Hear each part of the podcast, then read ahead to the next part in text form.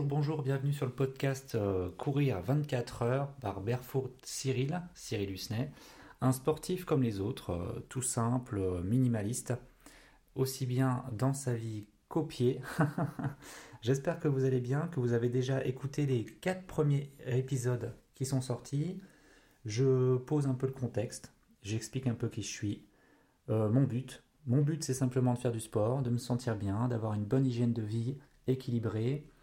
Je vous expliquais que je suis cartographe depuis maintenant 20 ans et je suis aussi naturopathe, c'est-à-dire j'ai passé un certificat de praticien en naturopathie, 3 ans d'études, pas à temps plein évidemment, 1 an à temps plein et 2 ans à temps partiel, on va dire en cours du soir.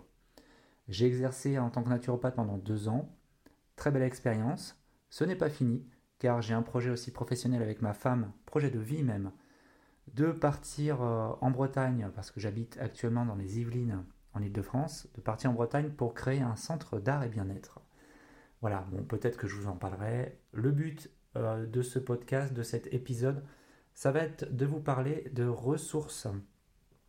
Les ressources extérieures, les appuis, on va dire, web, les appuis audio, les appuis en livre, en texte, pour se forger un peu l'âme d'un sportif. Alors, moi j'ai commencé il y a, comme je vous disais dans les premiers épisodes, il y a on va dire entre 10 et 15 ans, je me souviens plus exactement, ouais, on va dire 13 ans, j'ai commencé à lire beaucoup de livres et en est ressorti quelques-uns vraiment qui se comptent sur les doigts de la main, qui pour moi sont vraiment indispensables.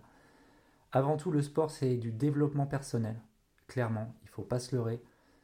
Pour être sportif et le rester en longueur, il faut faire bouger un peu ses états d'être, se documenter sur qu'est-ce que l'activité sportive, qu'est-ce que ça fait physiquement sur le corps, mais qu'est-ce que ça fait également psychiquement, à l'esprit, à l'âme. Le premier livre que j'ai lu sur le courant minimalisme, c'est Born to Run. Je pense que beaucoup de sportifs le connaissent.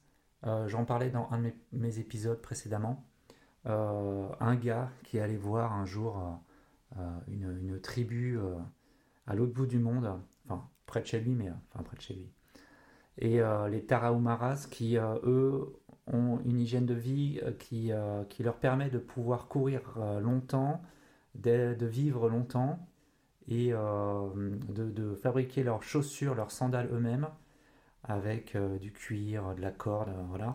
Et ça leur permet d'être extrêmement performants dans la vie. Donc Burn to Run, généralement c'est un livre à lire, alors qu'il n'est pas court, hein, il est même très fourni, et moi je trouve qu'il est vraiment très intéressant en termes de psychologie du coureur. Toujours dans les livres qui sont utiles pour la foulée minimalisme, la foulée naturelle. Il y a le guide de la foulée naturelle de Solarberg CL, qui est très bien aussi en termes de fonctionnement de la foulée, d'anatomie, de physiologie, qui va expliquer grâce à des petits dessins, à des textes simples, comment ça fonctionne, pourquoi on devrait tous en fait courir comme des enfants, et pourquoi on a perdu cette habitude de courir comme des enfants. L'adulte moderne, on va dire, on l'a formaté pour travailler, pour être un bon consommateur. Et donc, on a perdu l'habitude de prendre soin de soi. On a perdu l'habitude de marcher, de courir, de faire du vélo, même si ça revient énormément sur le devant de la scène en ce moment. On s'aperçoit que beaucoup de personnes ne savent pas courir et que malheureusement beaucoup de personnes se mettent à la course à pied et se blessent parce qu'ils ne font pas de période de transition et ils ne font pas le pas non plus de se faire accompagner par des coachs. Donc ce livre-là, le guide de la foulée naturelle, est vraiment hyper bien pour celui qui veut se lancer non seulement dans la foulée naturelle mais aussi tout simplement dans la course à pied. Un autre livre que je n'ai pas lu encore, mais qui est apparemment un best-seller pour la course longue, c'est Courir longtemps de Bruno Eby. Je ne vais pas vous en parler puisque je ne l'ai pas lu, mais apparemment il faut le lire, donc je vais le commander et je vais pouvoir le potasser avant ma course le prochain au 1er octobre.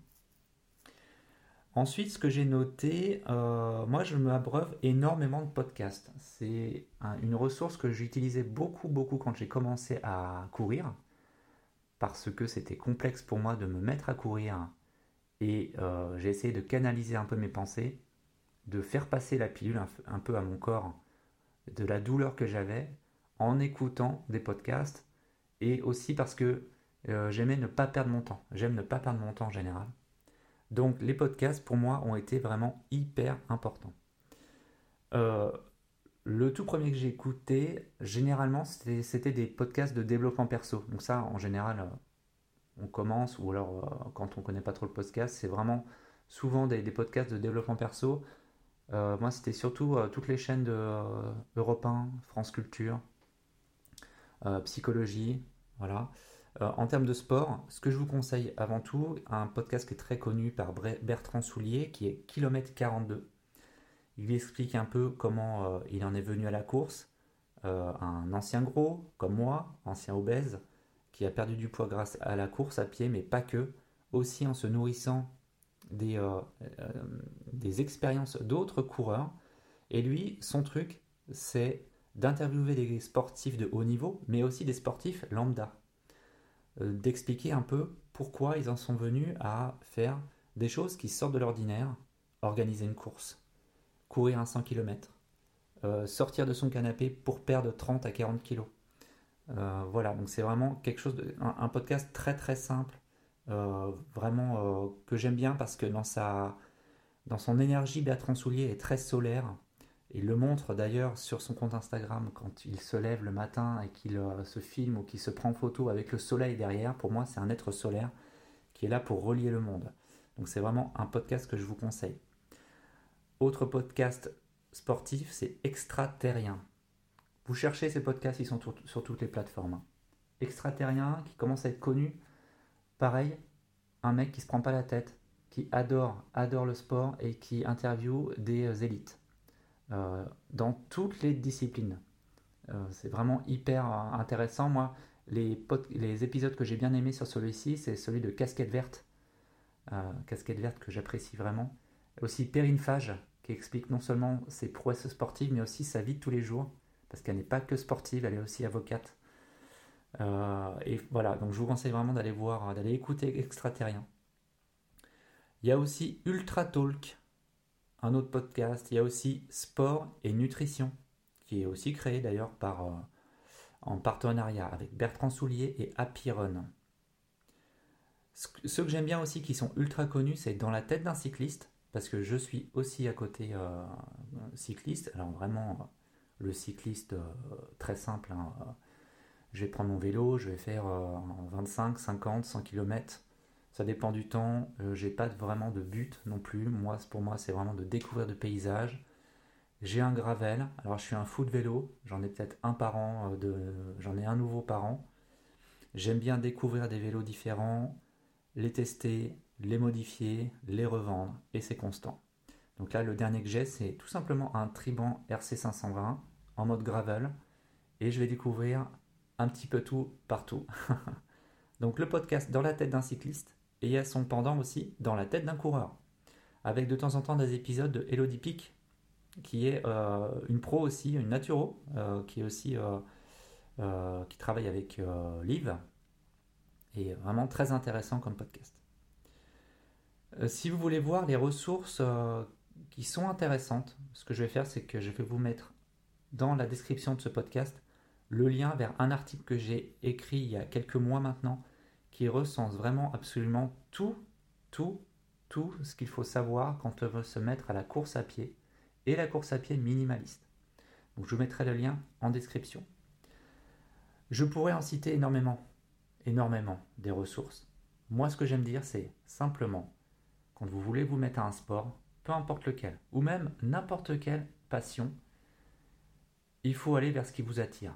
Le livre qui vous tape à l'œil, l'audio que vous avez envie d'écouter, de vous nourrir un peu de tout ça. De toute façon, quand on est passionné, on ne se pose pas la question de si telle ou telle personne, qu'est-ce qu'elle écoute habituellement. On va simplement découvrir des choses. Ce podcast, si vous l'écoutez, peut-être que ça vous a attiré les oreilles, attiré la vue, et ça va être un plus dans votre développement personnel qui va vous guider vers autre chose. Moi, c'est comme ça que je vois la vie.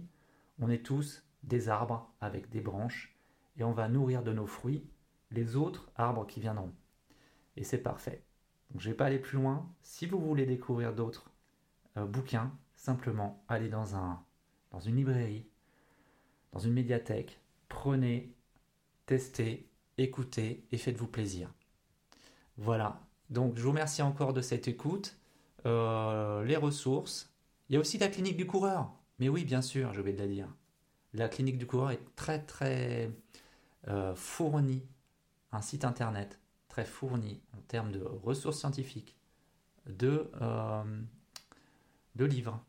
On peut aussi chercher sa chaussure parfaite par rapport à sa foulée. La clinique du coureur, c'est vraiment le site de référence sur la course à pied. Hein, donc, si vous ne connaissez pas, allez faire un tour. Je vous laisse pour aujourd'hui.